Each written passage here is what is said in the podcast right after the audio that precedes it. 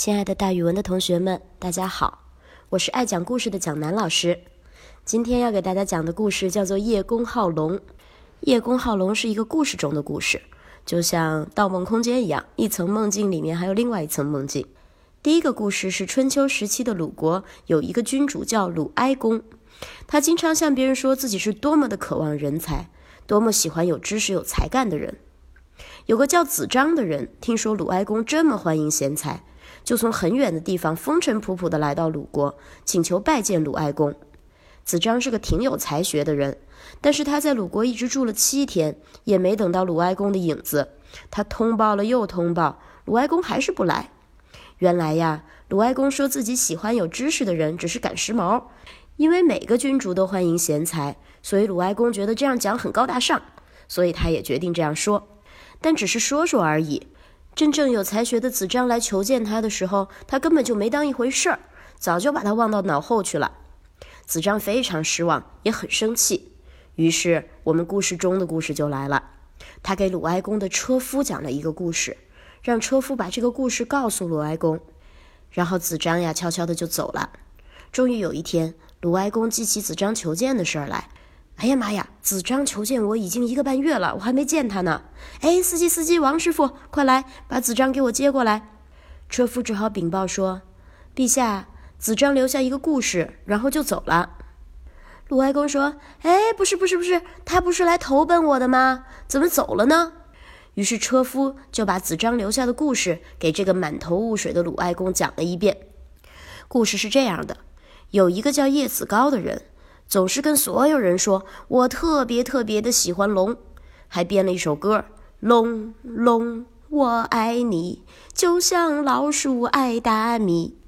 他衣带钩上画着龙，酒具上刻着龙，房间、卧室，凡是雕刻花纹的地方全是龙。邻居们老听他唱，慢慢也被洗脑了，所有人都在唱龙龙。我爱你，就像老鼠爱大米。结果呀，他们终于感动了天上的真龙。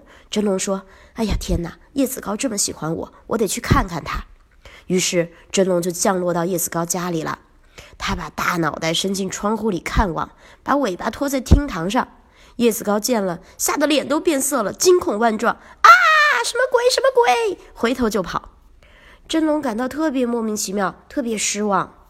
后来他也想明白了，其实叶子高，也就是我们后来说的叶公，并不是喜欢龙，只不过是形式上、口头上喜欢罢了，表面一套，心里一套，而且很有可能也是赶时髦，觉得龙嘛，高端大气上档次，人家都喜欢，我也学人家喜欢好了。鲁哀公听到车夫说的这个故事，瞬间羞红了脸，他醒悟过来，原来我也是叶子高这样的人。我嘴里说着礼敬贤士，实际上有才学的人来找我，我并不理他，真是太不好了。所以后来人们常用“叶公好龙”这个成语来说，只是表面说说，并不下真功夫的人。老师给大家举个例子吧，比如说你这样嘴上说要帮父母，但实际上妈妈有事找你的时候你就跑掉了，真的是叶公好龙。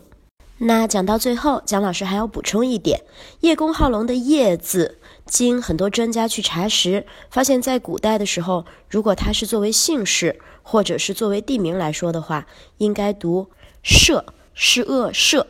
所以，所以现在还有一种说法，说这个“叶公好龙”这个成语其实应该念作“社公好龙”。好，因为现在很多的教材还没有调整过来，所以蒋老师就把这两种读法都告诉大家，请大家注意哦。